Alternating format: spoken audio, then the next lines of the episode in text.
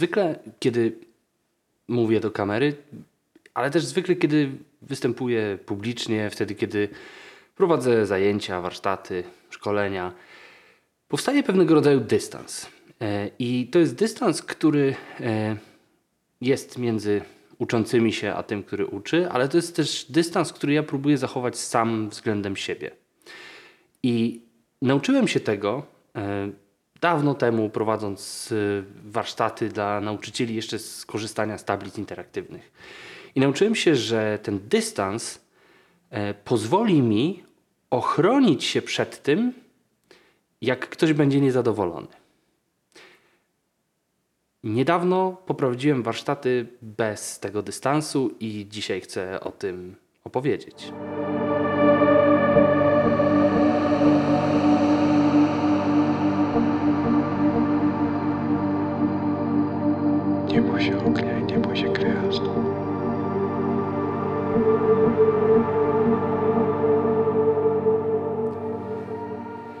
Problem jest baśniowy, bo warsztat jest o baśniach, a tak naprawdę o tym, jak korzystać z baśni w spotkaniu z młodymi ludźmi, bo też nie do końca w, w edukacji. Warsztat był przeznaczony dla nauczycieli, psychologów, pedagogów, specjalistów pracujących z ludźmi.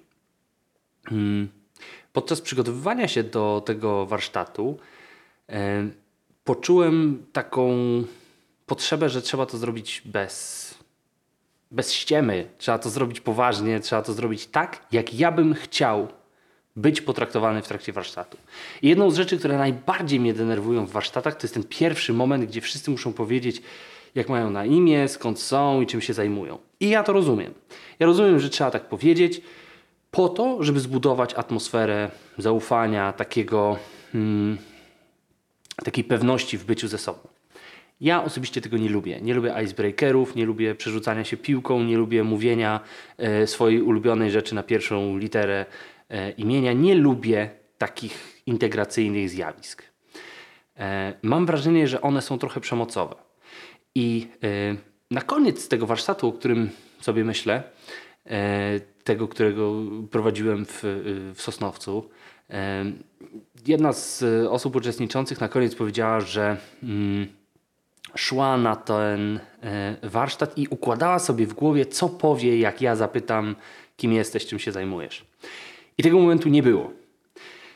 I dla mnie to było tak y, przełomowe, malutkie, ale jednak przełomowe, bo ono spowodowało, że to niesprawdzona struktura, niesprawdzony sposób robienia rzeczy miał zagwarantować, że ludzie wyjdą zadowoleni, y, albo że nauczą się, doświadczą, głównie doświadczą, bo tu chodziło mi o doświadczenia, że doświadczą tego, co chciałem. To nie sprawdzona metoda, tylko to, co mi się uda wytworzyć w nich, nawet nie między nami. Dlatego, że mi zależało na tym, żeby ten warsztat był intymnym, osobistym doświadczeniem. To znaczy, żeby ludzie, którzy e, przyjdą na ten warsztat, popracowali nad tym, co się dzieje w nich, i e, w związku z tym, że wydawało mi się, że trzy godziny to jest mnóstwo czasu, a okazało się, że wcale nie, e, to nie było za dużo miejsca na to, żeby ci ludzie mogli na zewnątrz wyjść z tym, e, co wypracowali w sobie w trakcie ćwiczeń, które się tam działy w trakcie tego wykładu, w trakcie tego warsztatu. Co spowodowało, że miałem zupełnie inną czujność i zupełnie inny stosunek do osób, które uczestniczyły w tym warsztacie. Dużo bardziej osobiście do nich podszedłem. Dużo bardziej osobiście o nich myślałem. E, osobiście w sensie myślałem o nich jak o osobach, które mają swoje doświadczenia. E, zwykle jest tak, że patrzę na ludzi jak na uczestników.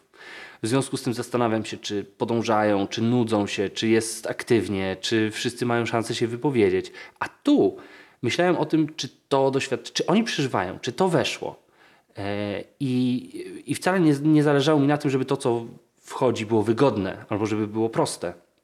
Bo nie było. Kolejna rzecz, którą zrobiłem, wydaje mi się niezgodnie z kanonem, to to, że y, te wyzwania, te zadania, które przed nimi y, postawiłem, były bardzo trudne. I myślę sobie też, że e, ważnym elementem tego warsztatu była moja relacja z e, Dorotą Kowalkowską, z którą prowadziłem ten, e, ten warsztat, bo poza tym, co sobie zaplanowałem, było też to, co było między nami. I to też jest uczciwe, i to też jest prawdziwe, i to też opiera się na pewnych wspólnych wartościach i założeniach dotyczących interakcji człowieka z kulturą, człowieka ze sztuką, człowieka z baśnią. Mm. I wydaje mi się, że to daje mi mm, takie doświadczenie uczciwości w mojej pracy. I dopiero doświadczywszy tego, zobaczyłem, jak bardzo e, nieuczciwe jest to, co robię do tej pory. Jak bardzo nie dbam o to, żeby y, to, co pokazuję, było uczciwe. Jakby nie stawiam sobie tego za cel, żeby być uczciwym. Em, I to nikomu nie przeszkadza, bo jakby wiedza broni się sama, umiejętności y, powstają, tak? To jakby nie jest potrzebne osobom po drugiej stronie za bardzo, żebym ja był jakoś specjalnie uczciwy. Natomiast to jest potrzebne mi. I y, doszedłem do takiego wniosku y, później, y, patrząc do mediów społecznościowych, y, słuchając radia, dochodzę do wniosku, że y, ta uczciwość jest często zagrażająca. To znaczy, jeżeli ktoś uczciwie mówi, co myśli, mówi tak, jak myśli, mówi tak, jak y, to z niego wynika, to to wyklucza pewną grupę odbiorców. Tych, dla których ta uczciwość to za dużo, to po pierwsze, i tych, którzy uważają mm, inaczej, tych, którzy tęsknią za icebreakerami, tymi, tym, którzy chcieliby opowiedzieć o swojej ulubionej y, przyprawie na drugą literę swojego nazwiska. E, więc to powoduje, że e, te moje zajęcia są przeznaczone dla coraz mniejszej grupy ludzi. I dobrze. I trochę się z tego cieszę, dlatego że to powoduje, że e, w przyszłości będę miał wyższe prawdopodobieństwo spotykania się z ludźmi, którzy mają bardzo podobny sposób myślenia, którzy mają bardzo podobny sposób reagowania na pewne rzeczy.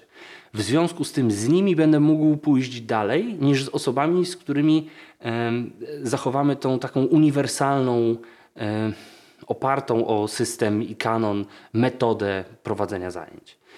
Myślę sobie też, i to jest dla mnie ważne, że nie jestem e, jedynym prowadzącym e, na świecie.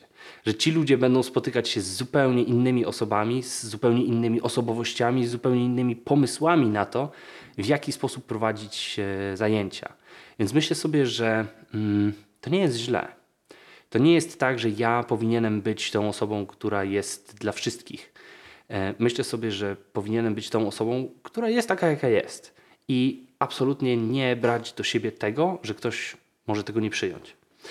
Poza tym, przyjęcie było bardzo pozytywne. W związku z tym mnie to wzmocniło w tym, w tym przekonaniu, że no właśnie, Trzeba robić rzeczy uczciwie i zgodnie ze sobą. I to nie jest odkrywcze. I to nie jest tak, że ja tu przychodzę z jakąś wiedzą, która ma coś w tobie zmienić albo ci, nie wiem, uświadomić. To jest refleksja, która się wydarzyła po zdarzeniu ważnym dla mnie. Może będzie tak, że ono pociągnie za sobą następne refleksje, a potem jeszcze jakieś działanie, a może być tak, że nie, że to po prostu jedyny ślad po tym zostanie tutaj, na tym YouTubie. Natomiast y, doświadczyłem czegoś prawdziwego i wydaje mi się, że jest to na tyle istotne, żeby o tym powiedzieć. A też y, jest to na tyle niezobowiązujące, że mogę potem z tym już nic nie zrobić. Do zobaczenia.